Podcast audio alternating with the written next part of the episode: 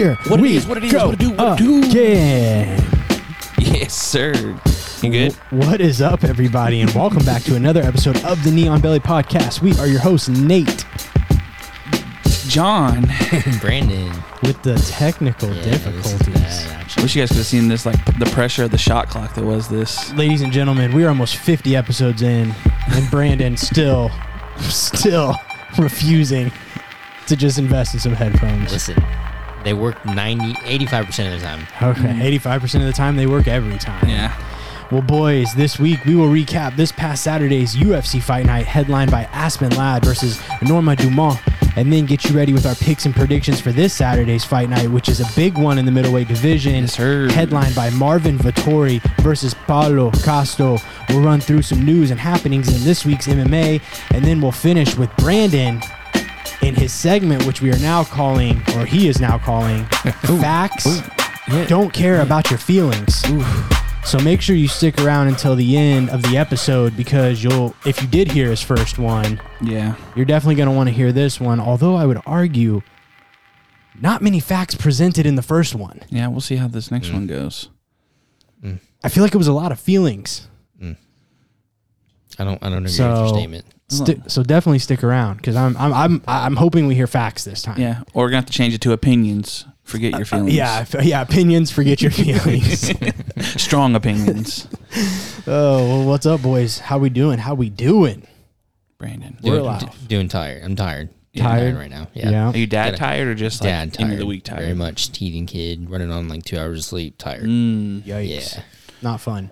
yeah. That doesn't sound like a great, great time. That mm. doesn't. Well, let's start out by shouting out our Gaha boys. Ooh. Uh, we'll give them a little bit of the little Yeah. neon belly love right there, man. Uh, went uh, three and one this past weekend Yes, sir. at Coliseum Combat between the two nights. Uh, Gabe Urett, Nick Fox, and Austin Ferguson all picking up W's. Uh, Keaton Spear did come up a little bit short, but looked really good for his very first MMA fight. Uh, still a ton of potential for him to build on. I'm really excited to see him get back in there.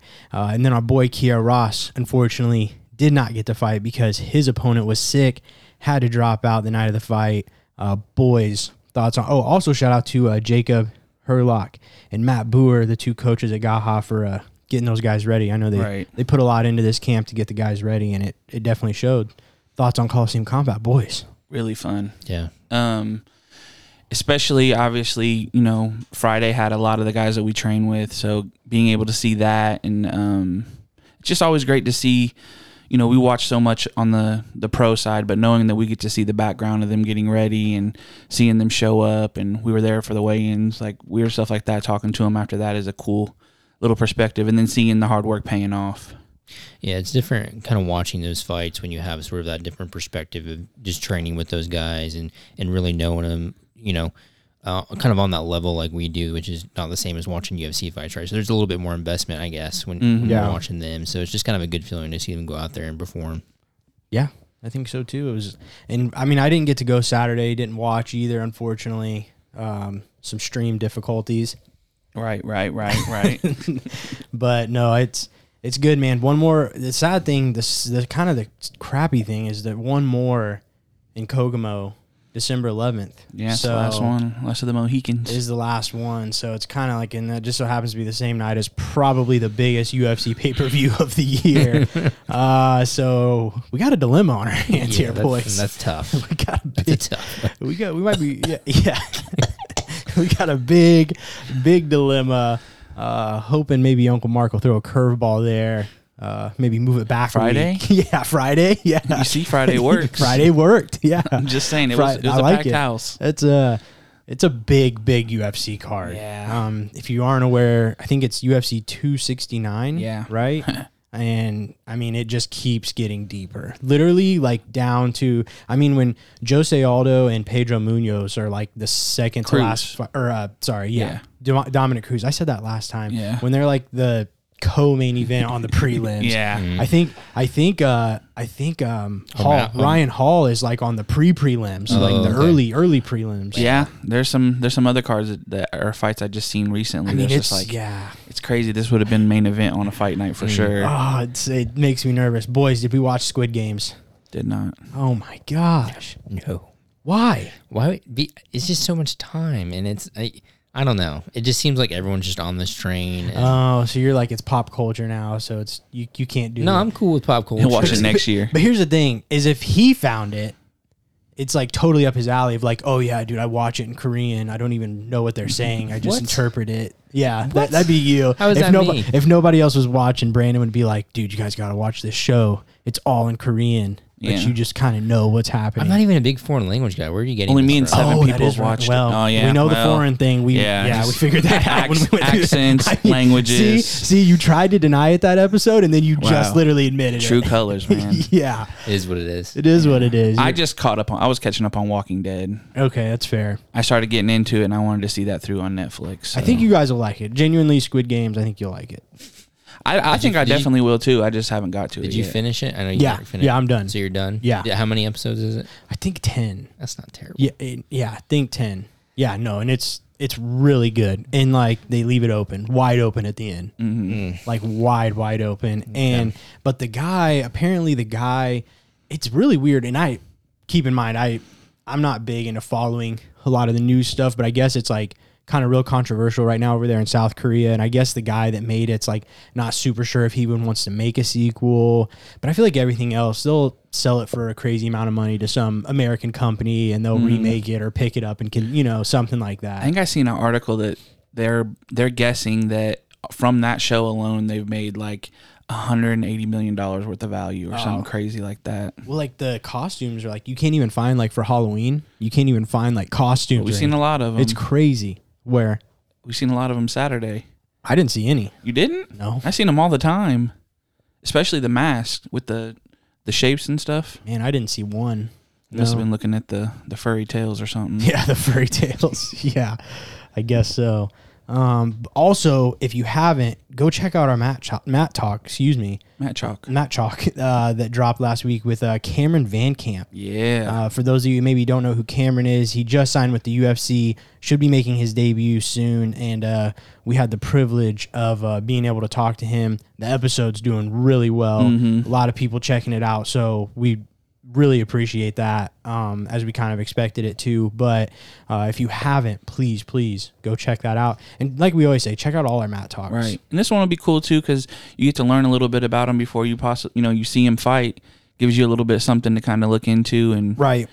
you can get early on the train. Very true. There you go. John, tell the people what we ask him to do every week for us before we get into Well, this. first of all, if you got Spotify, Apple Podcast, iHeartRadio, freaking, I don't remember you remember all of them, but if you if you got those, you need to listen.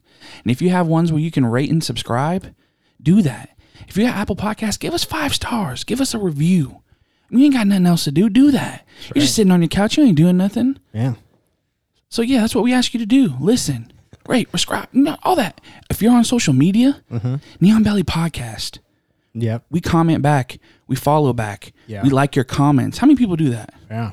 Some, Yeah. but Also, it's, it's usually me probably responding because either you're at work or asleep, or this guy like only gets on social media once a month. So, but still, also spread the word. yeah, tell your like- friends. Yeah, if you're in MMA, you know somebody that is, let them know. Yeah, Yeah. because I mean, because listen, if you're think about it this way, say you're just kind of into MMA and you have a friend that's really into it, and you're just like, this dude's always bombarding me about fights and fighters. I don't know a lot of it. I try to get as much as I can from you guys. Tell them about us. Let them bombard Brandon. Right. I've been waiting. Yeah. I'm still waiting. Yeah, that's true. I think sometimes he like cuts the lights off at night and just sits in a dark room, like waiting for a notification to pop up. Anything. yeah. I love it. Someone took it. I love it. Well, boys, anything else before we jump into this ed- episode head first? Are you gonna do this whole episode holding the katana sword? Yeah, John? John- Oh, the, oh, this. Ah, John is holding a uh, samurai sword. yeah, it's a Tanjiro sword from Demon Slayer. It's, I think it's anime. Yeah, I know purchased it. I um, like it. I purchased it. Proud owner. So All right, I like it. I just want to. I just want to oh, dude, yeah, Comic Con was a bit of a flop for me. Really? Yeah, I just it, so I was telling him, you know, I've been to two. I probably haven't been to one in like four years or so, and it is like so different now. It This is- this was the second one or third? This was my third one, and it is like completely anime.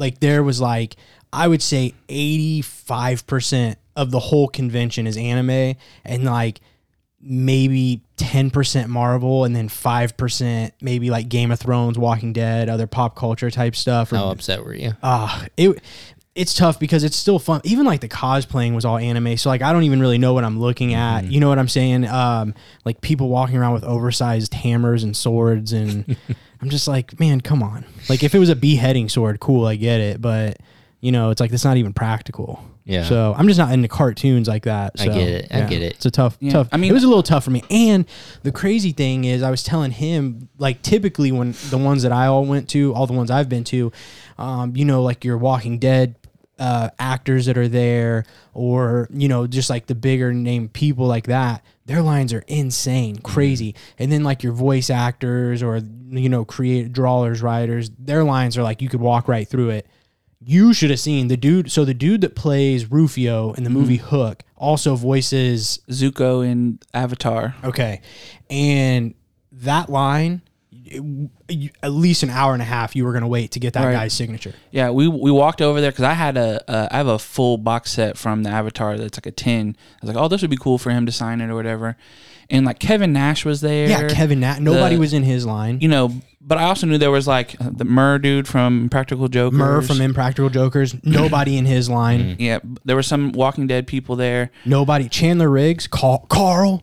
Nobody. No. He had like four people in his line. Wow. Yeah. Well, I guess one thing too is the people that were like in the giant line. How many of those were like younger kids? All of them. No, I mean, yeah, and that's the other thing too is it was definitely younger, I would say overall than what I was used that's to. your, that's your anime. crowd. Right. But I would say it was a fair mix even Yeah, that's still true. though. Like in like the guy that does the voice of Goku, like his line, remember we walked through the first time and Mm-hmm. Yeah. there was like no which he wasn't there yet. Yeah. And then when he was there, that line was insane. And I'm just like, this is just weird. Like Yeah. it's so weird. I just don't get it. Uh like I don't understand meeting somebody just because they I don't know. I, I guess I'm not gonna hate on it because Just 'cause they're in whatever. a cartoon. Yeah, I don't, yeah. Just I don't know. Like typically the cartoon voice actors. Like one time I went, the guy that did like Ren and Stimpy was there, and I'm like, okay, like that's cool. Yeah. You know, or like Doug, the lady that did, did like a bunch of the Nickelodeon people mm-hmm. cartoon characters, and I'm like, cool. But yeah, Yeah. dude, these people were going in, and this dude had on like some anime shirt, and he probably could have won like a freaking cosplay con. Like, he probably had like 70 people stop, like, dude, that shirt, man. What shirt was it? It was the guy whose character I Oh, bought the sword of. His name's Okay. Tanjiro. I don't know if I've seen you wear that. No, I, I would busted it out. I mean, I got like two or three of them, but on the flip side, I had an amazing time. Cool. Uh, I still had a good time. I It loved just- everything. I I was telling my girlfriend is like it's it was nice to be just surrounded by it. Every time I turned over, it's like, oh, I love that. Oh, I'm really into that. yeah. Yeah. There really wasn't anything outside of like maybe like some video games that I don't play type stuff that I really wasn't into. But outside of that, great, loved it. Yeah. Yeah, I'll go lo- back next e- year. Even the artwork, like there wasn't much like the artist that had like stuff on display. Man, the last Kokomo Con I went to, I got a crap ton of artwork. I really Oh, loved. dude, you could have balled out on artwork. I mean, Yeah. Yeah, it was crazy, I but cool it was all stuff. most of it was anime. they did have a mm-hmm. Captain America car seat. yeah, they did. It, It was, looked like his, his arms were. Down it was like this. pretty cool. Wow. It was sick. It was probably like three hundred bucks, but Yeah. So it's probably not a good thing. Well, boys, that's enough about anime and stupid stuff. Let's jump into it. Last night, this past Saturday, UFC Norma Dumont defeating Aspen Ladd via unanimous decision.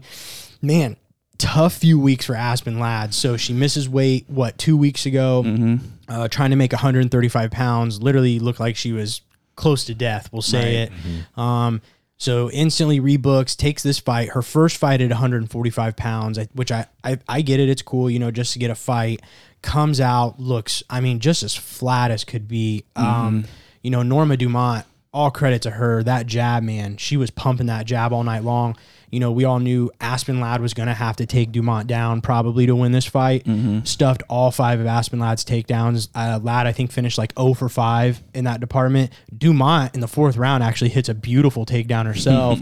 uh, Ladd was obviously able to reverse it and probably got off the best offense she had, that top ground and pound. Um, and then won the fifth round. I would say Ladd did just from controlling Dumont on the cage for most of it. Yeah. Did no nothing significant though, like nothing. Literally, the fight ends, and that's where we're gonna pick up our story with her coach. The last thing you hear before the be- bell is, "What are you doing?" that's how the fight ends. Um, So let's talk about it, man, because I feel like tomorrow, well, when this comes out Monday, today, Um, this is going to be a hot topic, I think, in the MMA world, and it's the corner work. And I kind of joked with you guys. We've been kind of talking about this for three weeks now, and I'm like, as we've been doing this podcast and growing, it's like seems like MMA topics come in threes, knees to the head. It was like bam, bam, bam. We had like two or three Right. examples back to back, and then here we are with these coaching things, and it's like it's kind of weird how it's like everything. You got Kavanagh Strickland and now uh, yeah, and now this. Um, so yeah, um, yeah. Who was it last week? Uh, Ri- Elliot's coach. Uh, yeah, um, Parillo? Krause, James Krause, Yeah, or no, just Jason Parillo. Yeah, Dern's coach. Yeah. yeah. Um, but man, I, I, I want to get your guys' takes, and and real quick, I guess we'll kind of let people. So the first two rounds, one through three, Ladd was really doing not much at all mm-hmm. in terms of offense, and I think he was kind of her coach was kind of being really critical between rounds, but I think in between that second and third round, he really came in and was starting to ramp up the pressure. And like, we came to fight. What are you doing? Mm-hmm. You're throwing one punch. You cannot just throw one punch. You've got to turn up the volume.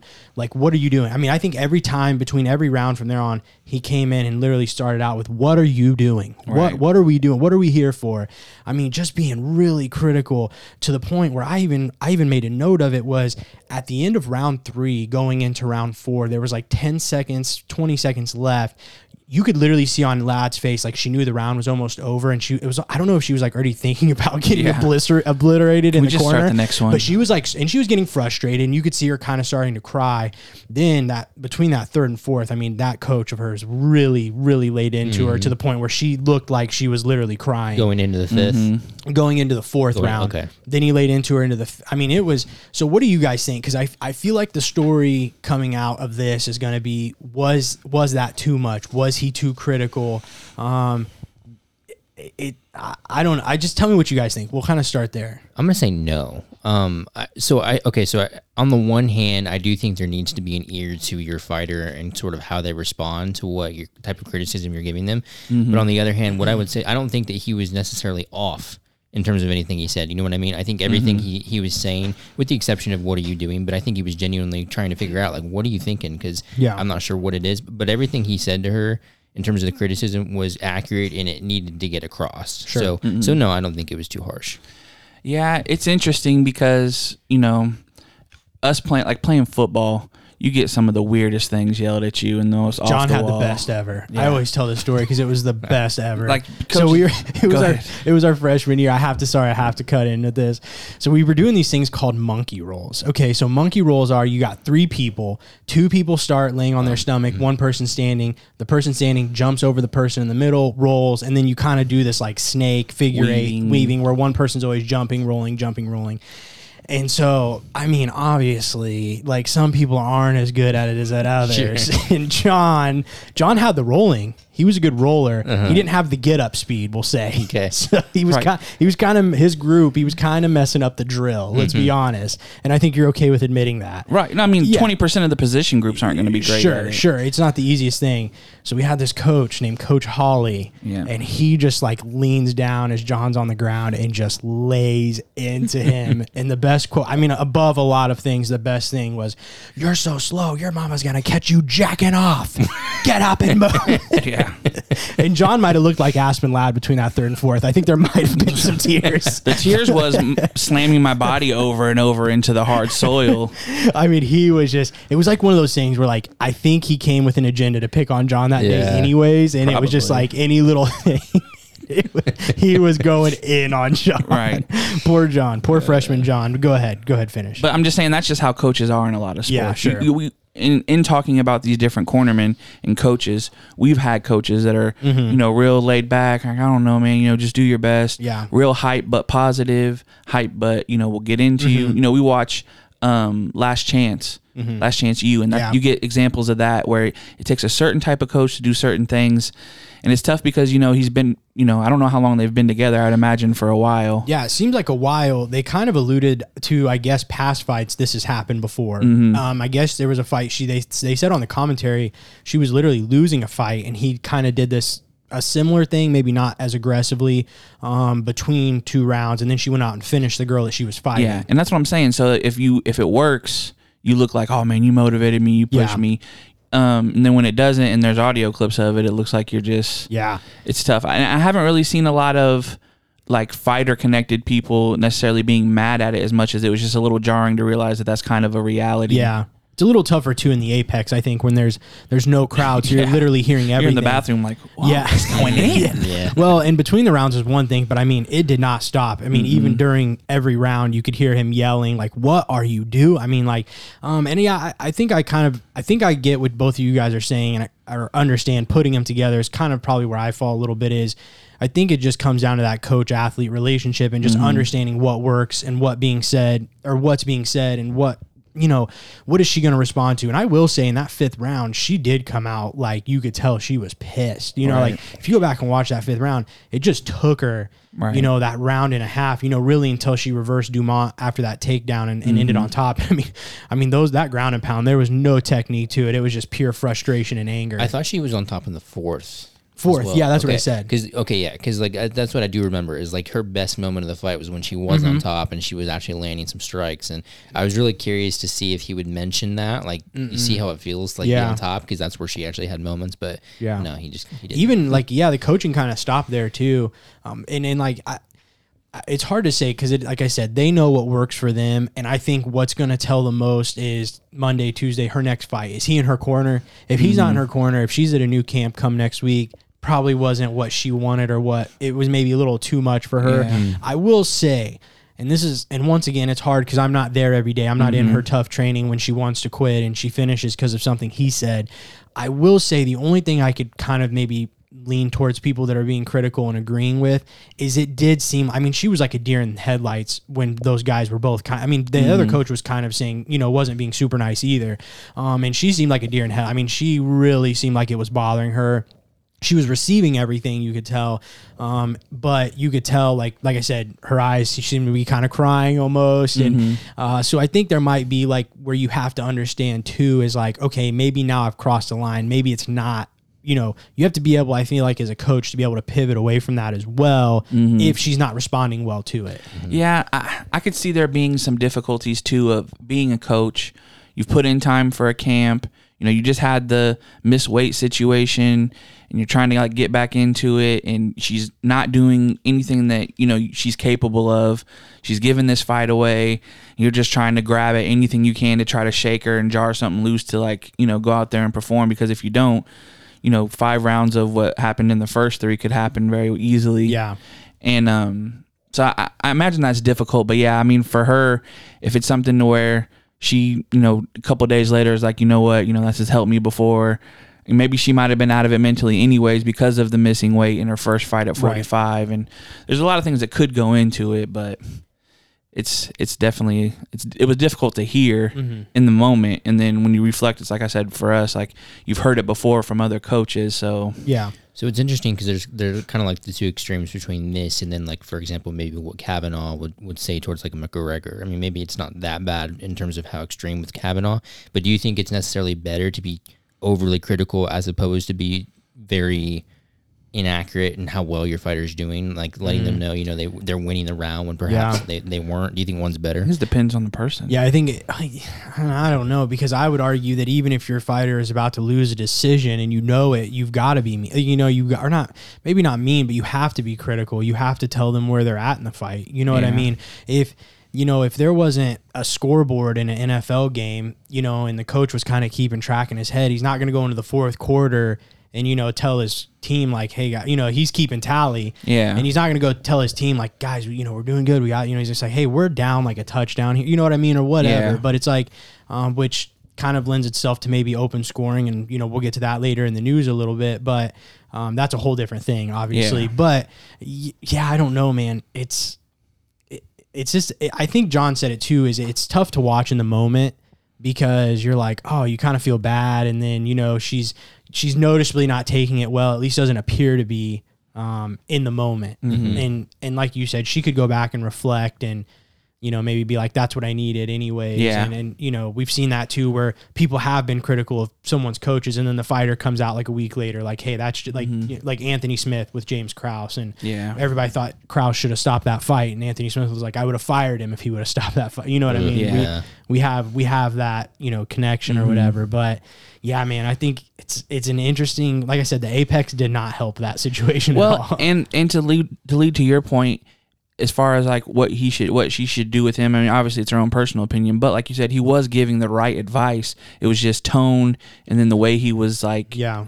Leaning in to some of the things and like there was moments where it was like what are you doing you know don't do that but the stuff he was saying as far as like setting up the combos you Yeah. know moving around stuff like that was was helpful she just wasn't doing it And we don't know why she missed weight at 35, right? And so there could, you know, we don't. He maybe he feels like she could have made that weight and gave up, and you know maybe he's we, they, he could be at a point in their relationship where he's tired of the excuses, Yeah. and you know she is coming, you know she is fighting a weight class up because she couldn't make weight. Um, go Some- ahead. Something else too. I don't. I didn't. At least I didn't see it. I don't think she ever said anything in the corner. No. I don't think she ever responded at all. I don't think so either. And so I wonder. I wonder if that's typical because I think the times where he was saying, for example, like, "What are you doing?" I, I wonder if he was asking because I mean maybe she sees something or she's feeling something that he can't quite put his finger on. Yeah. And that's why he's, she's not doing the things he's asking. Um. But but yeah, I, I just noticed that as well. She didn't she didn't respond at all. Yeah. Um. And she tended to avoid eye contact quite a bit. it, she did and it but even back to like what or going to what you're saying there i don't know man because to me like especially those first couple of rounds i mean technically she just did not seem on i mean the head her movement was really awkward and mm-hmm. weird. And you know we've kind of talked about sometimes in like some of the women's mma you can see the difference between you know someone who's been striking a long time and then someone who maybe hasn't had that experience. And then you know so and then she's standing in front of somebody like dumont who is just i mean her forehead after that 2nd mm-hmm. round her whole face was so red from getting tagged up by those jabs um, and maybe dumont could have done a little bit more to try to finish there but it's still aspen ladd. She still knew the takedown was a possibility so she wasn't going to just rush in on her either. Um, she was just content with doing what she was doing and winning the fight Yeah. but yeah, so I don't know, man. It's it's gonna be an interesting situation. Mm-hmm. I'm I'm I'm interested to see the fallout of this and like what because eventually Ladd's gonna have to say something about it because I think like I said this week is gonna be an interesting. It's a lot of people mm-hmm. are gonna be talking about it. Yeah, and you know, it, it takes a certain type of people to be a top level fighter. Mm-hmm. You know, you have to be able to do certain things, have a certain type of mind frame.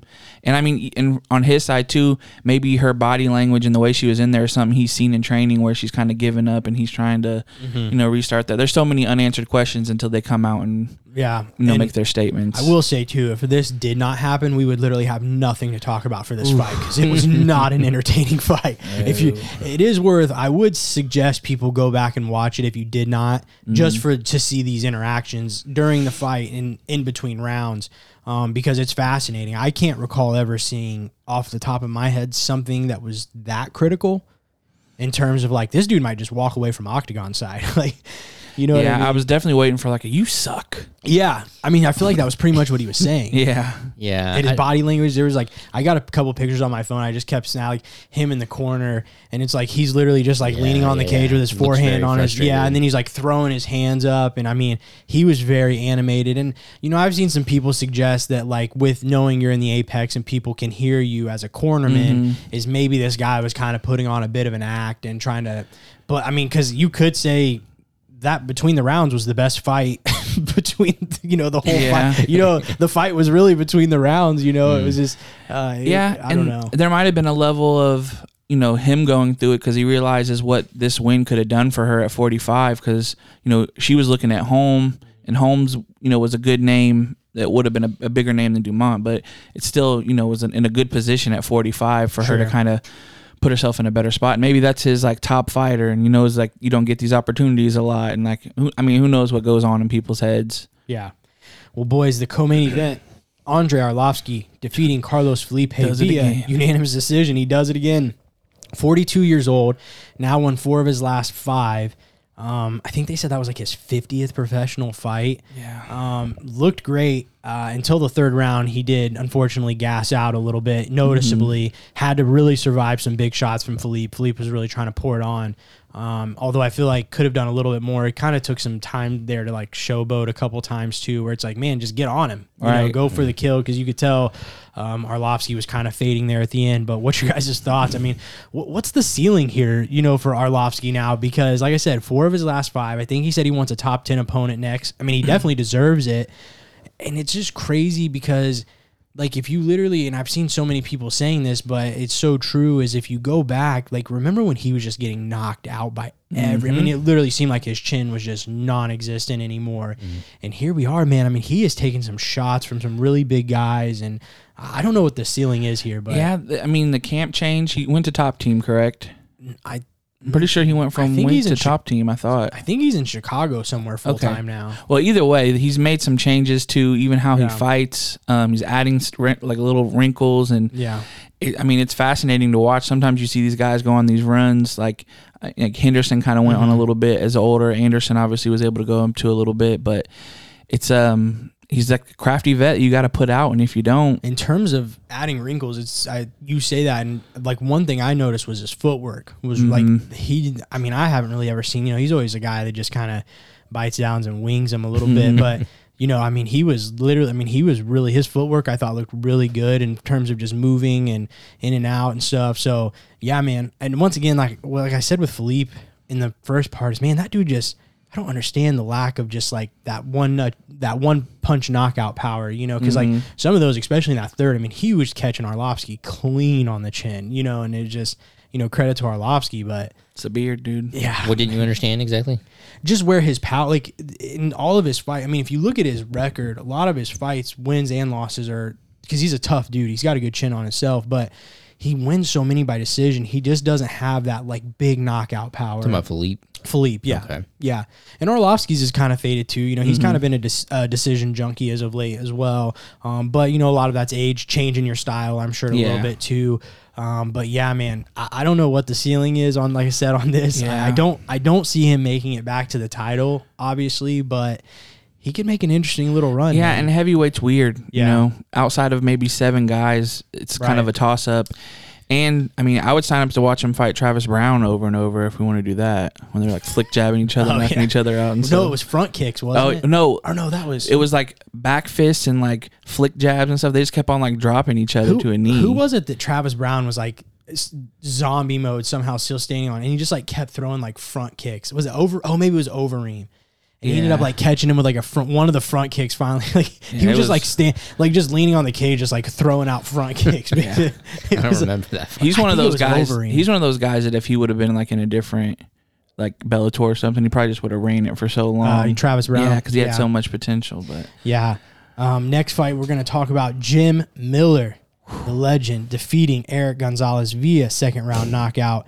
Uh, just a phenomenal left hand uh, from Miller. Kind of caught Gonzalez stepping in as he whiffed on a kind of like an axe kick almost. I don't know what he was throwing there, but just whiffed on it, and Miller just steps in and just melts him with a left hand. Um, uh, said he wants to be the first fighter to fight at UFC 100, 200, and 300, which I think they said on commentary would put him in like spring of 2025 or something like that. Ugh, jeez. Uh, I guess Brock Lesnar and him both fought on 100 and 200, so he wants to do the yeah, Surpass him. yeah, kind of surpass him on that. Um, and it's hard to count him out. I mean, kind of the same thing like we were just saying with Arlovski. He's a guy Yeah. that finds a way to just keep staying relevant. and the difference is he gets a lot of finishes when he does win. Yeah, Yeah. great. Obviously, phenomenal submission artist. Um, that was his 38th UFC uh, fight, which now makes him the record holder for the most fights in UFC history. Um, also tied for second in most UFC wins in UFC history. 22. Uh, he's tied with Demian Maia. Do you guys know who number one is? Most UFC wins with So- 23. It's either I want to say Bisping or Cerrone. Cerrone. Cerrone, number one. I bet you Miller has a whole bunch of 55 records as far as like maybe like submission wins, maybe knockdown, like just having that many fights. You'd Yeah, I think don't know. you think he probably has a couple of those. Yeah. Anything else on that fight? No, just Did I mean, you it's- guys even watch it? yeah, I watched it. Did you? I saw the finish. Oh my god! I can tell when you guys didn't watch it because you guys both are looking at me like, uh, "What am I gonna say here?" I mean, it's cool that he's Was it- still around. Was I it mean, round two? Wow! Don't even ask. Well, I didn't. I'm gonna pull a it. Brandon from last week. Don't who? No, no, don't even ask. Okay. Just keep watching your finishes. Sorry, guys. I keep tried. I keep tried wa- to get keep some watching your 10 seconds of the fight, Brandon. Okay. Speaking of watching, only watching finishes, Bellator. uh, hey, don't Showtime. You have ESPN Plus. I do have ESPN Plus. I Dad saw or this not? one too. good. Vadim, Vadim Nemkov uh, retains his light heavyweight championship, uh, defeating Julius Anglickas via submission. Kimura round four. Um, I did not, once again, didn't see it. Saw highlight clips. Read. Um, apparently, he, Anglicus dropped him in the round and then kind of survived. But then it was pretty much just like one sided from there, I guess. And then I kind of read a lot of people said that Kimura was almost like a mer- like like he that dude just gave it up to him because he was just kind of done. Uh, so he advances to the finals and he will face another winner from last night. What? The, the what you're about to say out loud. Corey Anderson defeating Ryan Bader via TKO strikes 50 sec 51 seconds, excuse me, into round one. Uh, big big right hand right to the back of the ear drops Yeah. Bader. Um, and man, it's it's funny, but good for Corey Anderson, Right. dude. Like gets cut from the UFC. I think he's like won three in a row now in Bellator. All three of his fights, all by finishes. Um, and now is going to go fight Vadim Nemkov for the light heavyweight title and one million dollars in the finals of this Bellator light heavyweight Grand Prix. I don't know if you guys want to go off on this track here, but how, how much stock you put into him when he's talking about having more money? I believe him. Yeah. I mean, he said he's made more money. You know, he's obviously happier. I, dude, I mean, it's hard. Here's the thing. I would say even if per fight he's not making as much as he was per fight in the UFC, the sponsorships alone Sponsorships. Yeah. would throw him over the top. And um, man, I'm telling you, it's it's interesting. Mm-hmm. These the, a lot of these organi- organizations like Bellator, PFL, One, they're growing. Mm-hmm. You know, UFC's not. You know, MMA has grown so much as a sport. I think that UFC's not enough anymore. You know, even though they're trying to throw fights out every week, and I commend them on that. Even though I think it's a bit much Mm-hmm. Right. um because i you know we're, we're getting some kind of you know last two weeks you know we've haven't had the deepest cards in the ufc and they Mm-hmm. haven't been like last night wasn't the greatest fights either a lot of decisions not Yeah. really entertaining you know some really good big finishes uh in the undercard but man it was a tough night you know not really like I said super entertaining then you got this night on the other hand where bellator just uh, really good fights um, so yeah, I don't know, man. I, I believe him because we've heard it from so many other fighters too, like Mighty Mouse and a lot of these guys that are like, man, I don't even want to go back. Like, you know what? I, you know, I'm, I'm winning, I'm making money, I'm happy. So that's why I say good for him, man. Yeah. right. I mean, this I feel bad for Bader was like over there chilling for the longest. Like, yeah, I'll be the light heavyweight, the heavyweight champ. Like, Yeah, that dude was like the goat of the, the company for Well, a Lost them, second. lost them both now, hasn't he? Yeah. Yeah, I think both. I don't think he has either now. Um, and and it's funny because like uh, as these guys are like slowly started to come over, he's just kind of like slipped back down to where he was in the UFC, where it's like you know not. Well, I quite- know uh, Corey Anderson said he wants to do the double champ thing and get the he- go up and get Yeah. the heavyweight. Yeah. Who had uh, this on their Grand Prix bingo card when they announced this tournament with Well, Nemkov- and I'm just saying like Corey Anderson Yeah, more. I think I'll be honest, man. Like Nemkov is like one of those guys. He's really good. He's been there. He's there. He ha- he was their champion coming into it. Man, he's really good. Yeah. Um, and I'm not super shocked that he's made it. He's the one that head kicked Bader, right? Yeah, and like with Corey Anderson, I mean, once again, here's the thing. Even in the UFC, he knocked some guys out. I mean, Yeah. he's always had some decent boxing. He's he's beaten the current 205 champ in the UFC. Right. So Yeah. it's like, you know, eh, not super shocking, but I mean, I'm here for it. I think it's awesome. It's just funny with all the names that were in it. yeah. You know, with Machida and obviously Rumble and Yoel, that stuff didn't always go didn't go through right. Phil Rum- Davis. Rumble, he never fought. No, I'm saying yeah. I'm fell saying out. originally. Did you see Coker said that their their fight will be in his eyes determine who's the best 205er in the world? Yeah. yeah, he's kind of been throwing some. Some. He also said, I, I think on the uh, MMA Hour, he also said something about he thinks that their 35 or 45 division is the best in the world. I can't remember which one it is, but I'm like, either way, no dog. Like you're not like I mean, all due respect to all the guys over in Bellator, but like I don't know that there's anybody over there that's beating um, Volk or um, Yeah. Jan or I mean, I mean, All you have is AJ McKee and the Pitbulls. yeah, it's just As far as big, you know, AJ, AJ McKee. level. I'll say makes things interesting uh, for the 45ers, but yeah, I don't. I don't see it. I don't know about in terms of depth. Like those two divisions are so But deep. it also gets people to watch and try to figure out why this guy's saying this. So it's it's good promotion on his side. Yeah, I mean he's just doing what he needs to do. And then uh, Brent Primus defeating Benson Henderson Bendo via unanimous decision. Man, that's three straight losses for Benson. It's It tough, seems like man. he's been on a bad slope. Was he? Did he have a toothpick in his mouth this time? I don't know. I know I he was, I said was a big I was a big fan when he was in the UFC. You liked you? I was oh, big I liked him too, fan. dude. I remember him just. I remember he was like one of those guys um, where I just felt like nobody was ever going to beat him. Mm. Well, I don't know why. He just was so good though. Yeah. I mean, he was so dominant. Those Frankie fights were Man, he some yeah, all it's timers. yeah, I don't know. It's just weird, and then to see where he's at now, it's like, man, sad. How the mighty have fallen. Well, and he was saying that this fight should have been for that vacant title that Pitbull let go, so his brother could get. And yeah, Then you come out and you, you know, you get beat like that. right for sure. Well, boys, moving on because we do have a next fight this Saturday, October twenty third. Like I said, the big one in the middleweight division: Paulo Costa versus Marvin Vettori. Both of these guys coming into this fight. Excuse me, man, I got the crazy hiccups tonight. Both of these guys coming into the fight off a loss. Both of their losses were to the champion Israel Adesanya. Uh, before that loss, Paulo Costa was a perfect 13 0 in his career, while Vettori was on a five fight win streak. Uh, these are two of the very, very best at 185 pounds, boys. What are your thoughts? I'm glad Costa's fighting, Mm-hmm. uh, just because Did we ever find out who? Because he was supposed to fight um, after the Izzy fight. Who was he booked? Cannonier, I believe. Yeah, and then he dropped out. But did we ever find out why? There was just pictures of him getting hair plugs, That- getting yeah, like a but hair I, surgery. I didn't know if that was like a troll or if that was legit. I- I mean- because he, he never did specify. That's what I'm saying. He never specified, and then those pictures came out. So Yeah. it's like, I don't know. Um, I think this one will be interesting, man. Um, it's a it's it's gonna be who can stop the other one from going forward. hmm So it'll be interested to see how that goes, and it'll be see if how they both rebound from getting kind of dominated by the champion. Sure.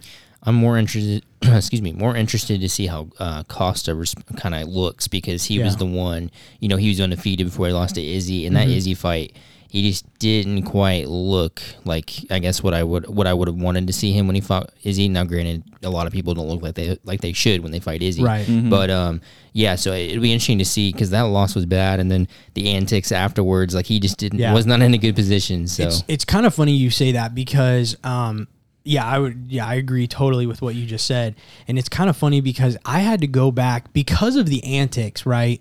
Um you kind of forget how good he is and you forget mm-hmm. that he was 13 and 0 and if you look at records which i know that you know quality of strength of schedule isn't always a good way of looking he's beaten way better Oh, guys 100 percent. Costa. than, yeah, than mm-hmm. Vettori has. Yeah. You know, because before before the Izzy fight, like I mentioned, Vettori was on, or uh, yeah, he was on a five fight win streak.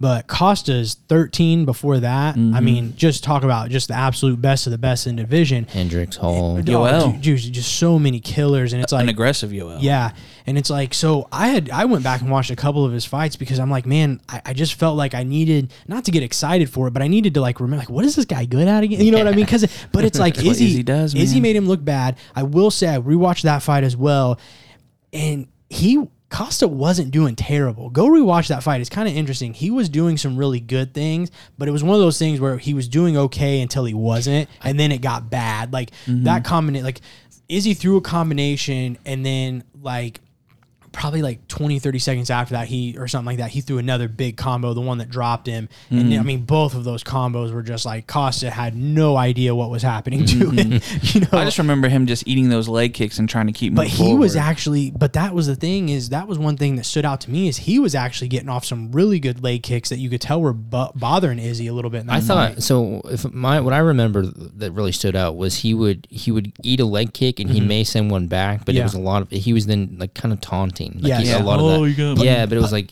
and it just seemed very ill placed. once again though that really di- i know what you're saying because i had those same thoughts go back and watch it because mm-hmm. that the taunting didn't probably start until about halfway through there was some good early on i thought he looked really good it was kind of like the last part of that round mm-hmm. um, which once again i'm, I'm it's really irrelevant because he got absolutely dominated like Right. i think it just took i think more of his success was more izzy getting his timing and distance and mm-hmm. stuff and then once he had it that Costa wasn't even on the level. Right. Um, but yeah, it's interesting, man. I almost had, and even Vettori a little bit too, right? You know, he kind of looked a little bit like a goofball going into that Izzy fight, and not so bad afterwards. Yeah. Obviously, he didn't go full Costa, but um, it, it is interesting. I do you guys feel like though Vettori should try to find a way to take Costa down, or Oh, yeah. because that's because I feel like if he has one advantage. I feel like he has more ways to f- win this fight than Costa, and it is utilizing his wrestling. He's really good on the cage and stuff too. hmm I think so. I think um, just just to s- step back just a second, I did just see an interview where Tori basically said Israel didn't have more skill than me. He didn't have more cardio. He was just a smart fighter. I don't know what that means. Right. But okay. But it's one of those like I don't want to admit that I got beat up by this guy. Yeah, And that I think they both kind of suffered from that. So re- I that's why I'm wondering how they respond. I remember Vettori shaking his head at his coach at the end of that one too. Like his coach was trying to tell him, and he was like, "No, no, man." Like, Yeah. Yeah. yeah. So, But yeah, I I think that if he's going to do something, he you cannot let Costa walk forward. You just can't. Yeah. He's and if you look at his record, obviously his only loss is to Adesanya, and Adesanya was able to get him to change direction and not just go straight at him. Dude, when Costa lets go, it's scary. something else, and I'm if I- uh, Costa's a black belt, right? Mhm. But I don't think we've actually seen him have to use that. It'll be interesting to see. He if, brought it to the weigh-ins. sure, Did he? Remember, 'cause he did the little white belt thing for Izzy. Oh, Yeah. yeah, yeah, yeah. But if he, so, if Vettori does get It's him down, I'll be yeah. interested to see how that looks, what he does. So. I'm, I'm really excited for this. The only thing, and, and I'm sure we'll, it'll be a topic for us on next week's episode as we recap this fight, is going to be the little, I'll say little logjam at 185 right now. Obviously, we have Izzy, uh, who's supposed to be fighting Robert Whitaker. Although, you know, with the whole Australia stuff, we'll see how that happens. Um, but then you got Brunson and Cannonier, which to me is the number one contender. I think, you know, you, you could make the case, well, if Brunson wins, then why why does he get the rematch um, over the other two, Vettori and or Costa, whoever wins. Um, and then obviously Cannonier would be a fresh opponent, one that Izzy's wanted to fight if he were to win that fight. But to me, that's more the number one contender. Um, maybe just more because the Vettori Costa fight are so fresh, more Right. fresh in our minds a little bit. And, um, you know, especially if Vettori were to win, I didn't see anything in that Izzy Vettori fight where I want to see that turned around really Right. fast. You know what I'm saying? Yeah. Um, I'd, I'd, I've seen so much growth. I think we all have in Brunson that Mm-hmm. I'd almost rather see Brunson get another shot because I feel like he's actually gotten better. Yeah. Had time to get better since the last Izzy fight. Um, so to me, not a number one contender fight, but this is the UFC. And I would also say that Vettori and Costa are probably those rematches for the UFC would be more marketable than, Mm-hmm. you know, a Brunson Izzy too. Probably. What do you guys think? Yeah, I think Brunson has the biggest claim because Right. even if And he's on like what? I don't. He hasn't lost since right, Izzy, right? Exactly. So he's on It's like, a eight- five or eight six, or seven, seven, yeah, something, like crazy. that. So know. the difference for me would be in that time of their loss to the champ, Brunson will have won, you know, five, six fights, and then these guys would have only had one. right. Mm-hmm. Um, but yeah, no, I think um, and then Cannonier, obviously he had a recent loss. You know, beating Brunson is a good would be a good win for him, and you know Izzy has a thing about being able to kind of control where things go. He has a lot of influence on that, and not even in a I don't want to fight certain people because I'm afraid of them. It's this is the guy people want to see me fight. Let me fight him. Yeah. And I think Cannonier, if he goes out and like violently knocks out Sure. Brunson, people can be like, yeah, yeah, make Yeah. Izzy fight him. Yeah. Well, and Izzy's talked about fighting him too. Go Yeah, so, so I look at the Izzy and Brunson one that first fight they had is kind of similar to McGregor Poirier in their first fight, and kind of that was when Izzy was really kind of coming up, and he was this big, big upcoming star. And since then, Izzy's really kind of you know we know where where Izzy's at, and then Brunson sort of had his run. So if they do get a rematch potentially, that I'm kind of on the same page as you, Nate. Where I would that would really excite me, but at the same time, I see what they're doing with Costa Vettori, and I Sure. think Cannonier would be a fun fight just because we haven't seen that one. So Yep. Next fight that we're going to feature is, well, as of right now on ESPN, is not the co main event, uh, but we're going to feature it because I think it's a funner fight. I think this one has, what? Go ahead. funner. Funner? Yeah. More fun. You don't like funner? It's just not grammatically correct, but I was just Oh, God, this guy. Whatever. You won't even read Squid Game, so get out of here. Okay. Talk about that. it's not funner, so I don't want to. This this this fight's way funner than the other ones to me. Uh, we're gonna go with the veteran Bruce Leroy, Alex Caceres, who will face off against Seung Woo Choi. Uh, Caceres is coming into on a sneaky good run of form. Didn't really even realize he's been quietly come you know coming into his own a little bit, uh, but he's won his last four in a row. Um, he's a guy uh, that's had been very up and down the whole time he's been into the UFC. I believe this will be his 25th UFC fight, so definitely a veteran. Um, and then you have Choi, who's coming in on a three fight win streak of his own. Um, most recently was an impressive first round KO over Julian Juicy J Erosa. Yeah. Um, I think, and this is another reason why I want to pick this one, is I think whoever wins this come Monday morning is going to have a number next to their name in the 145 pound division and will probably be on deck for a really, really big name fight um, in that Yeah. division. And like I was kind of telling John before you got here, is Choi's first two fights, man, he fought two killers. Um, one of them was that uh, that Manra Mansoir Evloev and he's he's still undefeated. He's never lost. He's looking like an absolute beast. And then his second fight was against Gavin Tucker, who we all know is like obviously another really b- big you know killer right now in that division. And then he's won his next three since. And I told John I was like, that's such a tough way to come to the UFC to fight two guys like that uh, back to back. And I was telling him I was like, I'd be more interested if he would have started with his last three opponents that he's beat and then fought those two to see if he would have done any better. Um, but yeah, what are you guys' thoughts on this fight? So Caceres is a really fun guy to watch. Like Yeah. I've, I've watched quite a few of his fights, so I really kind of I'm I'm giving away a little bit with my picks here, but really like to see him kind of pull away with this for the same reason you said. I think if he does come away with a win with this, we're going to finally get to see a number and maybe him against kind of a top ranked guy. Because the last real big fight that I think people were real paying attention to was when he fought that Chase Chase Hooper, yeah. um, and then we kind of see where he's gone. Yeah. So um, yeah, I mean, I'm excited for this one because again, Caceres is real fun to watch. and he's so well rounded, man. He's just like one of those guys that he doesn't look to take a fight down. He doesn't look to. He literally like to me is like when guys say, "I go wherever the fight goes, man." Like that's that's Alex Caceres, and maybe to a fault a little bit. I think that's why you know maybe adapting more of a game plan or a style would be good for him. He's Yeah. a very interesting and awkward striker, but it's fun to watch. Um, and and Choi's a big striker. You know, Choi is the epitome once again, like those South Korean guys, like you know Doo Ho Choi, you know the Korean sexy boy, the Korean zombie, Chan Sung Jung. He is just like those. You know, just you can tell like those guys that come from that area are. They have their own style, and he's Right. you know the same way. You know, super long. You know, striker, um, good takedown defense, not bad on the ground either. Um, so yeah, man, I just think this is a really good fight. Um, Yeah. That's why I wanted to feature it. Yeah, it's interesting. Uh, you know, Caceres, he had a split decision fight with Yair. That's like one of the more fights I think about with him. He did his last loss was that Kron Gracie. He got submitted. So to get four in a row after that, and you know, he got a sub win in there, so that's a little change up for him. So I- you know, having 24 fights in the UFC at that weight class doesn't happen a lot either. Yeah. guys are kind of in and out. So.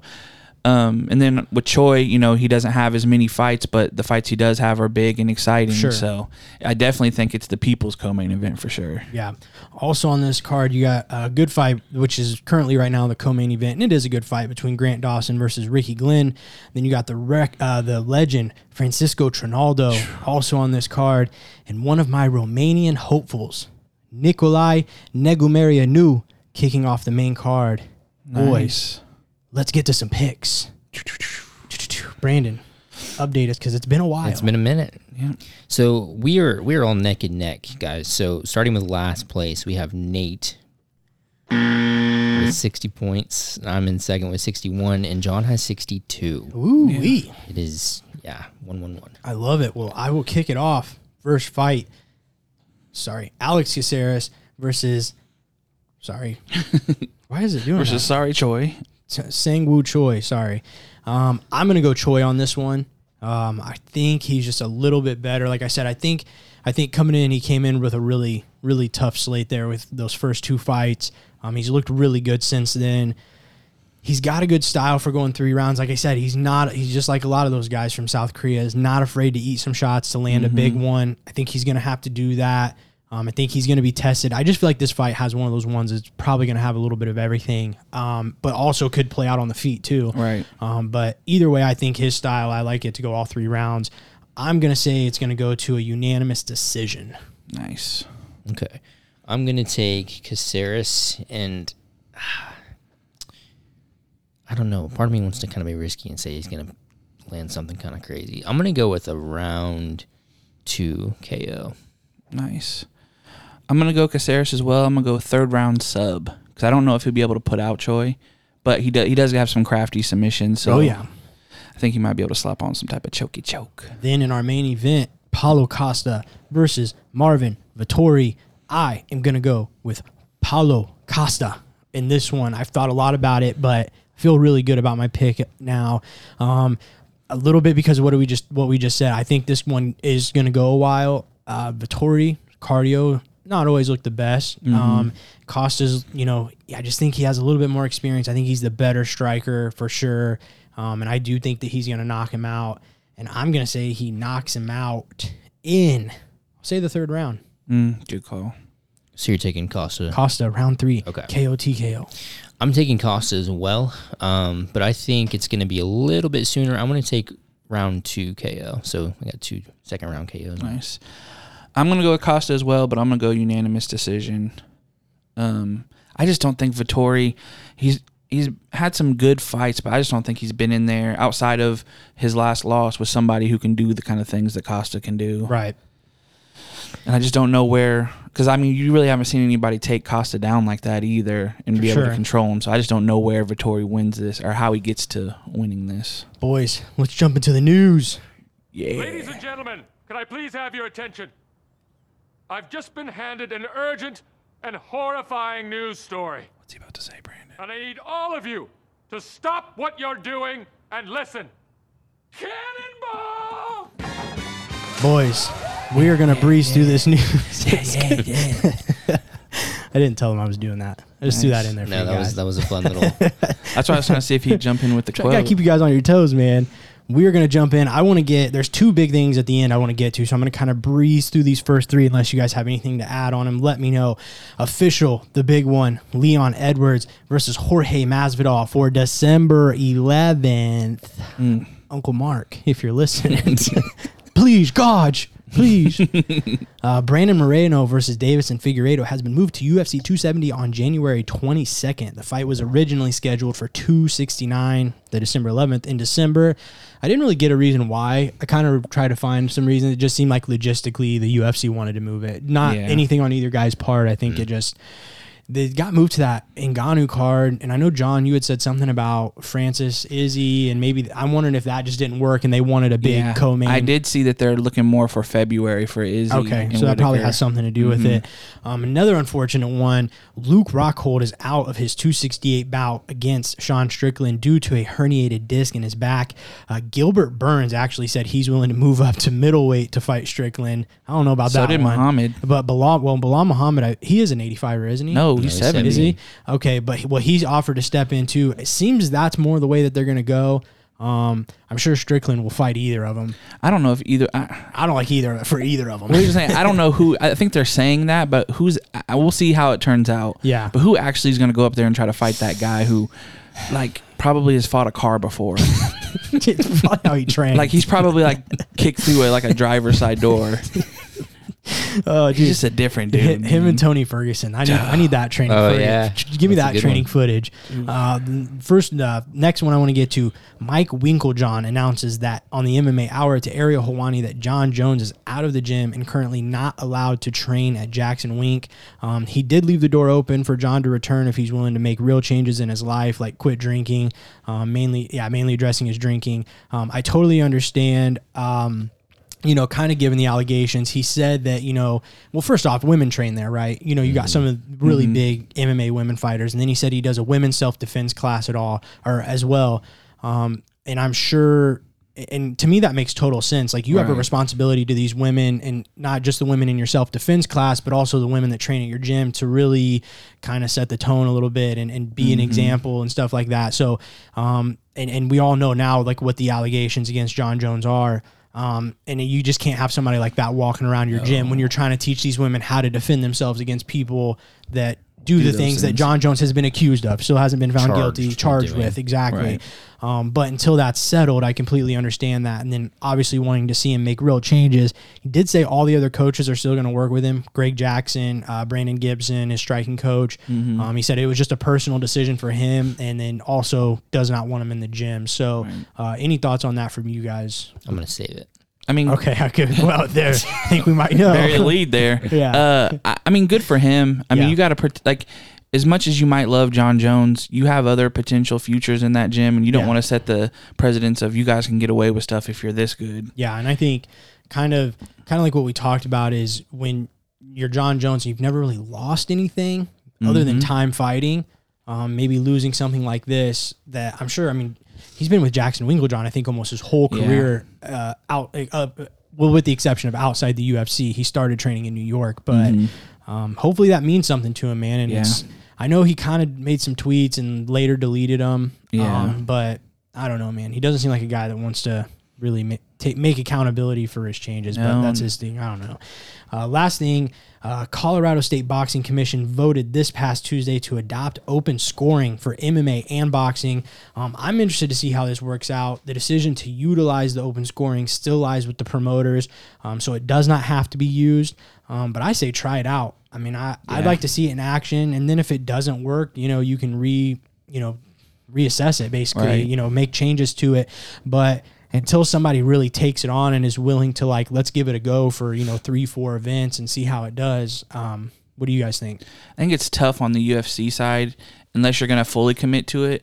Because say you lose the fight and then they switch back to it, then you can be like, hey, well, well no, no, that fight doesn't count because Right. it was a different system. And if we were doing the old system, I would have won. And now these guys get to fight under that. So the, I think if you do it, you got to kind of commit. But I'm, I mean, we've talked about it a lot on here. I think it would help a lot of a lot of these fights where you see guys coasting at the end, or Right. you know, it, it, there's definitely pros and cons because if you see you're up, you could probably still kind of coast Yeah. a little bit, but it puts some urgency in the guy fighting you, and now you have to worry about that. yeah what do you guys think the pros and cons or I, I, I see more pros i don't really see many cons i've seen people say boring fights because guys are once they know they're up two rounds they're going to stall but Well, on the other side of that, if the guy knows he's down, he's gonna push. Yeah. going to push the pace Yeah. that's what i think too That's what I'm saying. It's a double edged because if somebody's like a wrestler and they know they're up two and they can put this guy down, you might see them shoot, hold him like, oh, I Sure. know him up. But on the flip side, you might see somebody trying something crazy, flying knee, just some because they know, okay, I got to get this. Yeah. Well, I mean, there was just, I know you guys didn't watch the fights that we spent about 15 minutes talking about, but at the end of the Felipe Arlovski fight, uh, Philippe was really upset because he felt like he won that fight. I mean, I didn't see it for him, but um, Don't we all? I But mean, in a that- lot of but in- feel that though. I don't know. Yeah. I don't know how that necessarily plays. it'd been cool if you guys saw his reaction. He was really yeah, upset. really upset. Yeah. Okay. So, So back to the open scoring thing though. I just want to see it. Yeah, no, I, I think Like that's what. I think PFL PFL does it right. No, Or is it no, one? They do a kind of thing. Like, don't they? They keep like the they update you on like the, the strikes, the significant Oh, strikes, okay. and that Yeah. kind of thing. I think it's the closest thing to it. yeah. And then, well, and then like their, I think they have like their commentators kind of keep track of who they thought won. Yeah, But yeah, they don't do like actual Mm. like open scoring like that. They just yeah update you on track, which you know based off the numbers you can kind of tell who's winning, but that is not always the case either, right? Is when you actually see a judge's official Yeah. decision at the end of a You're round. getting like one one section of, of what the judges are Sure, looking at, right? which and I would don't you even pref- know if the judges have access to those numbers. That'd be a good Or what they potentially No, they're not seen. supposed to yeah, because that's that'll kind of you got to be subjective. Would you guys rather see open scoring like that, or like with one where they judge the whole fight at the end, not round by round? Oh, that kind of that's how they did Pride, right? yeah, Mm, I- I'm cool with round by round.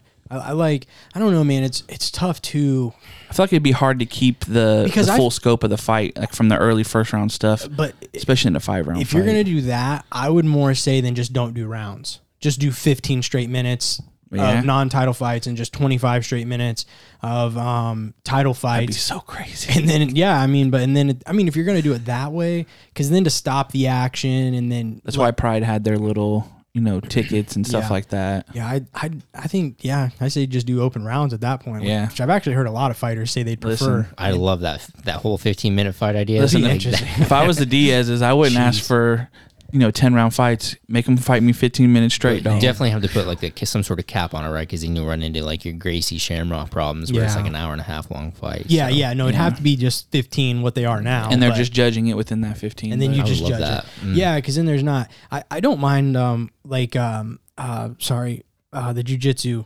oh the jujitsu promotion. No no no no the new one. Uh who's number Fight to- one? oh, okay. Whew, sorry it was I was grrr in my head. Who's number one? I like how they do so they do like 20 25 minute for their matches I think but every five minutes I think it is they tell you who they think's winning. So the judges kind of say like who they thought won the last but they don't stop the action. So maybe something like that too. Um, I think I've just always thought that's really interesting how they do that. Um, but yeah, that's so that's the news. Um, I, I hope some. I just hope a promotion commits to it though. I'd like to see, even if it's not the Uncle UFC. Mark. Yeah, that's yeah, yeah, just not on December 11th. Yeah. I did have one thing that I seen. Uh, another banger added to 269. I don't know if you've seen this. Big implications in the flyweight. Kai Kara France and Cody Garbrandt. Yeah. What what's the date on 269? Uh, December 12th. 11th. Oh, this says the 12th. I'm just saying. Oh, does it? It's from the tw- the tweet I seen. Dan Hooker oh. retweeted this. This could be off. I've seen the 11th mostly. Yeah, it's, it, it could have just been him finding the wrong picture, but that has been. Speaking of off, I got to come at the UFC's website real quick because they it's terrible, bro. It's forever been the worst. They have Alex Caceres on a five fight win streak. no. Yeah. How Almost. do you how do you not know? Like it's your fighter, it's your website. I feel like Dana doesn't even probably know the website. Is it UFC.com still, or is it like a slash? it used to be .tv back in Right. the, the way way back in the dark days. Mm. Way back, it used to be you, UFC.tv. you go to Spike and then you go to the column. yeah. I think that's how you get to us. Well, we're gonna jump into our last section, boys, and it's gonna be Brandon with, Facts don't care about your feelings. And I think we know where this is going. Yeah, I so- cannot wait. Kind of picked on on a, a fave of, of John's last time, so I feel like I had to swing it swing it around a little bit. Dude, I love poke it. you. It's, a, it's a good topic right now. It's current. Yeah, yeah. So, so I, I initially, like, I know last time I was talking about research, and I kind of decided, in over the last week and a half, in light of some of the recent changes at the gym, to switch the topic. So, so the topic is Jon Jones, and essentially, what I'm what I'm saying, my my statement or thesis, if you will, is that the UFC needs to cut Jon Jones. It's time, and and the reason why is kind of what I want to get into, I guess. And it's not. It's basically because I think you have to do it for the sake of Jon Jones. I, I just think with with the destructive behavior and the path he's been on, and, and in light of what Winkeljohn said of just having a bunch of yes men surrounding him, and what Nate said about just never never having to really deal with with that kind of loss, like losing something. I think it's I think you got to strike while the iron's hot. UFC needs to cut him. Then I think you might get an actual self reflecting self reflecting Jon Jones who's going to maybe kind of step onto a better path. Is that it? Is that That's that's, that's, it. So I- I actually don't disagree with this as hard as you might think. Um, I guess if I was going to say anything, I would understand why the UFC wouldn't because of the commodity, yeah, the money uh, of going into Jon Jones. But I agree with you that it's because here's the thing: at the end of the day, I'm a fan of him, and I genuinely believe he could never fight again. And I think he's one of the, if not the greatest of all time. Um, maybe not. I mean, I'd like to see him get that heavyweight title, you know, just because that's for me in GOAT status, multi division champ's a big thing for me. Um, but pound for pound, I do think he's one of the greatest fighters ever. But I want what's best for him. And I see what you're saying because that's kind of what I was saying about jail time, right? Like, what's the big deal? But I also say you cut him, fix your shit, and then we can talk, you know, and that's kind of what Winkeljohn said. Mm-hmm. And, oh, go ahead. No, no, you're good. I was well, I was just gonna add one more thing because we didn't even touch on this in the news, and it's because I don't really know many details about it. Um, but Luis Pena. That, I was going to bring that up. Yeah. Okay, so Luis Pena, for people that don't know, just got arrested for domestic violence. Um, beat up his girlfriend or wife. I just don't know details, so I don't want to speak crazy about it right now. Um, if you know more, feel free to say. Um, and they cut him. Mm-hmm. And I know a lot of people are like really pissed because it's like, are you kidding me right Yeah. now? So I think the co- the common argument to that though, right, is like Jon Jones is not Luis Pena, right? And He Right. brings them. Mm-hmm. But my only my only I guess kind of pushback to that too is yes, he brings in the money, but when he's fighting, I mean, and he barely does that lately. In light of if you look at his criminal issues, not being in the UFC, getting suspended for whatever. I mean, he just he just doesn't hasn't fought a lot. He had that small little run when he returned. But, but then before that, when he had his title run way back in your mid 2000s or when he started 2010, 11, I don't remember when he got Something the like title. 1988. Yeah, but anyway, like, yes, he does to bring the money, but he just doesn't fight much. At this point, you got. I feel like you have to ask, or the UFC needs to ask, is he benefiting us more than what of a headache he is right now? And right, I, right now, I think it's more of a headache. Yeah, it's interesting because you do have like Francis coming out and saying that, you know, this fight he's about to have isn't as big of a money fight as what John's Jones would be, and you do have that, you know, somebody who is polarizing like Jon Jones, who people want to see lose, and they'll pay to see him lose mm-hmm. to go up and fight these big bad heavyweights. So, I do think you run into that, but I mean, I don't think you're wrong either. As far as just there has to be some type of atonement from him. No, I agree. The only thing I would say about the money side is there's there's probably things that we don't see either, like merchandise, like how many how much money do they make off of selling Jon Jones shirts, Venom fight kits. Um, I'm sure there's some type of royalties to every time I go to ESPN Plus and type in Jon Jones and I watch one of his old fights. You know, there's probably there's generating you're generating hits, clicks. Sadly enough, him getting arrested, you know, them going to Google, people googling Jon Jones, it leads to the UFC. I mean, as mm. as morbid and as sad as that sounds, Well, like, you know what they say: no promotion is bad promotion. for sure. And and that's what I'm saying is all last you know when that happened he was on ESPN and sports and mm-hmm. you know it, it's a big deal when something happens to Jon Jones mm-hmm. and then all roads lead back to the UFC though which only leads to more money whether it's good or bad promotion I would be curious to see too if Disney or ESPN is a little bit more concerned or harsh, I guess, with with what they see because like we've seen like in the beginning of the COVID stuff, like they kind of put Dan in his place, so to speak, with like when he was really wanting Sure. to push. So I, I wonder in light of that what.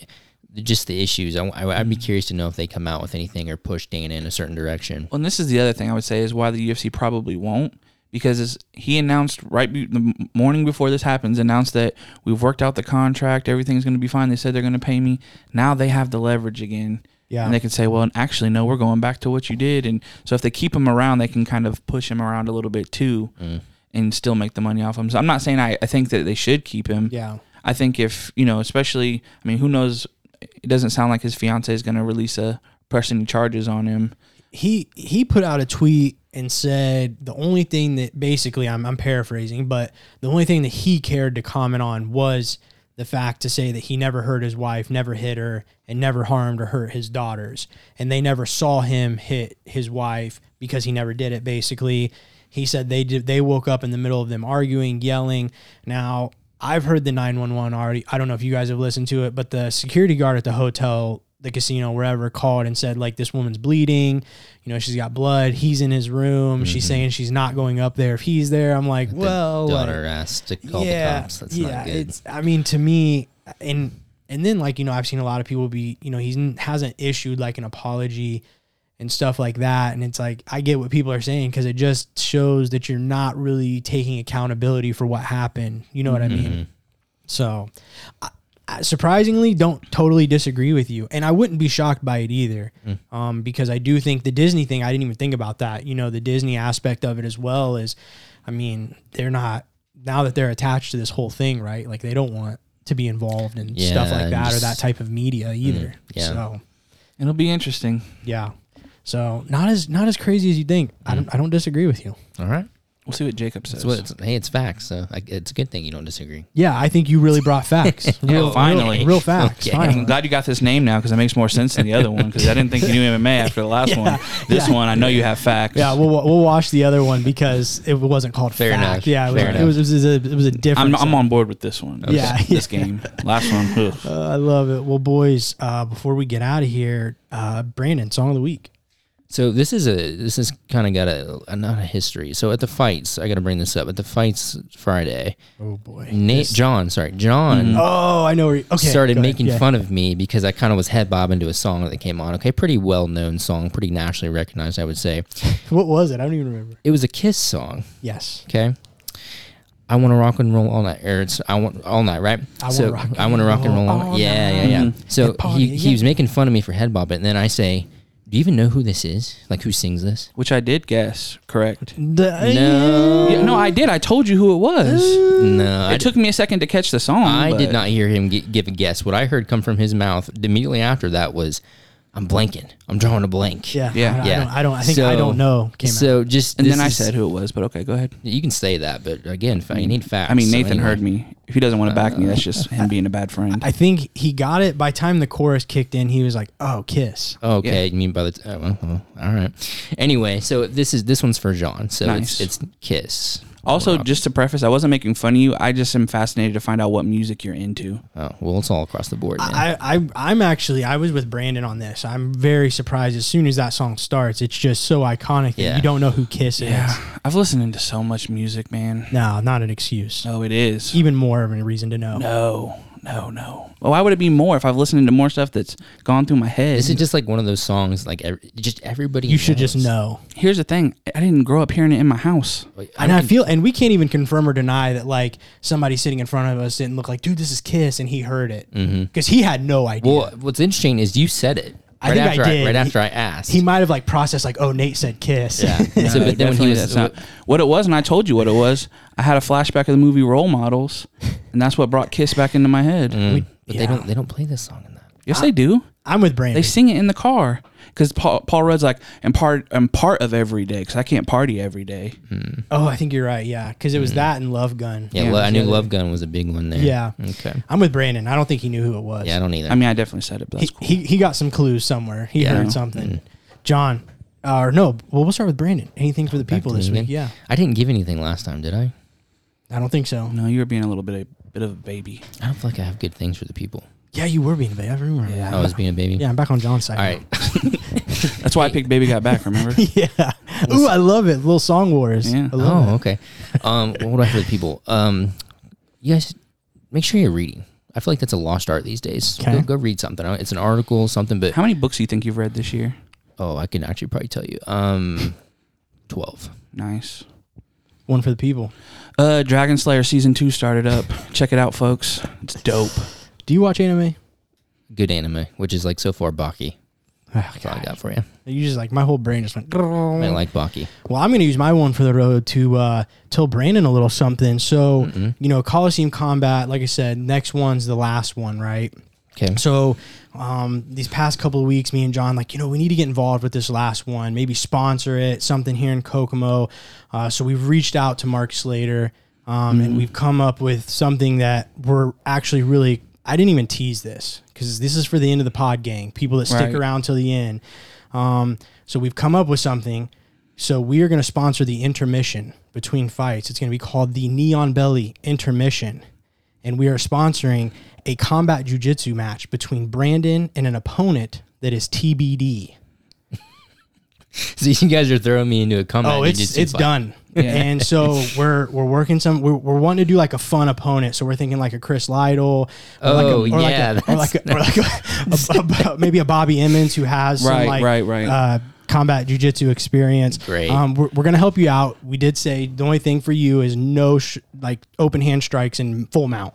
Yeah. like for against me. Yeah. So if somebody's in full mount, you just can't get open hand striked. and you both can wear shirts. Yeah. I have to agree to this, right? Yeah, I mean, I mean, Wow. if, if you back out, you got to tell the people kind of how I might not be opposed to that, depending on who the opponent is. you might get booed. Is what I'm saying. Yeah, I- we I- just can't do straight jujitsu because people don't, you know. So I mean, dude, that's a mm. chance though to like possibly get struck by a UFC mm-hmm. legend, Chris Lytle. But I feel like it'd be more entertaining if it was like So you two. well, we thought about that, but the thing is, is you've done jujitsu longer, Right. And so you're kind of like our champion, and we've got it figured out. Trust me, we've been working on this for weeks. John's gonna referee. I'm gonna be in the cage, kind of like as a uh, uh, street beef style. Like I'm gonna do a little intro. I'm gonna say I'm Nate. I'm gonna say Brandon. He's 0 in the Lord's front yard. The Lord. You know, something, something like something like that. you yeah. know? Just like uh, I can't tell how much. I can't tell how much of this you're going off the cuff and how much of this you actually. I, here's the thing. I don't know if we're gonna get anybody. I don't know if Jacob's gonna let us put anybody but him in there with him. Well, he's got a coach though. That was what we kind of Yeah. talked about. No, you true, and that's Jacob, true. but we kind of determined he's probably going to be cornering. yeah. So it, we, And- we literally think we might be able to get like And if Chris the Lytle on if the board to GoFundMe goes right, well, there'll be a purse for you if you win. yeah, which we might have to donate to charity, but Yeah, we'll talk about it. it's, it's a write off, dude. I mean, how many people like, dude? I got open hand palmed by UFC veteran Yeah. Chris Lytle. Yeah, that. But I don't know if I want to add that to my list of accolades. Paul Harris might be available. We're totally joking. I just, I just wanted, Okay, I I wanted, kinda- I kinda figured. I wanted to make you squirm a little bit. No, I mean I was kind of, but I was deep thinking about it. Like, okay, who? Could Oh it my be? god! Well, hold on now, because hold on now. We can, no, no, no, no, Uncle, no, Uncle no. Mark, uh, hello. we can, we got a guy. no. because we might be able to, you know. No, speaking of, but you know, my shoulder actually kind of hurts. Like I, Oh my god! No, I just went off the cuff. I just, I kind of, it's kind of like towards the end. I was like, ah, I feel like Here's the this- thing. I just didn't if wanna- you didn't say the Lord's front yard, I would have never broke. I, yeah, that I'm was- sorry. But I immediately saw you wearing like a leather jacket zipped up too tight. He- and- He's oh no in the Lord's front yard. yeah. Dang it! All right. Well, I tried. I, I I wasn't gonna end the episode with letting people really think that was a true thing, but Oh. if you Unless they want to- stopped it. yeah. Like, oh, I have to do something. They something. got It broke away. excited. Oh my gosh, I text Jacob or and something. maybe Yeah. somebody listening would be interested in being your opponent.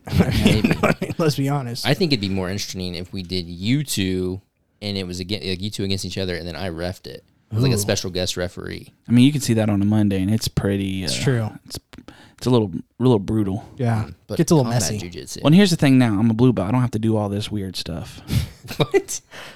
I'm not a stupid white belt anymore. I can do. I got a little bit more say and stuff. Okay. I had black belts like in my picture and stuff. I don't know if that happened to you, but I don't Who's even that? Remember? Pedro Munhoz liked the video of me getting my blue belt. Only UFC fighter Pedro Munhoz. Jo- that Joel Blanton Yep. black belt. Yeah. He liked it, so just I'm just credentialed is all I'm saying. Mm. I don't know if you are Boys, Got my blue belt a while ago. So that's Yeah. our episode. back in the AOL days. That's the episode. Bye. You guys have a good week. We'll see you next week. We'll be back. Big UFC. We're, we're going to preview it, probably a fighter pantry as well. Yeah. See you guys then. Bye. Bye. Bye. Bye. Bye. Bye.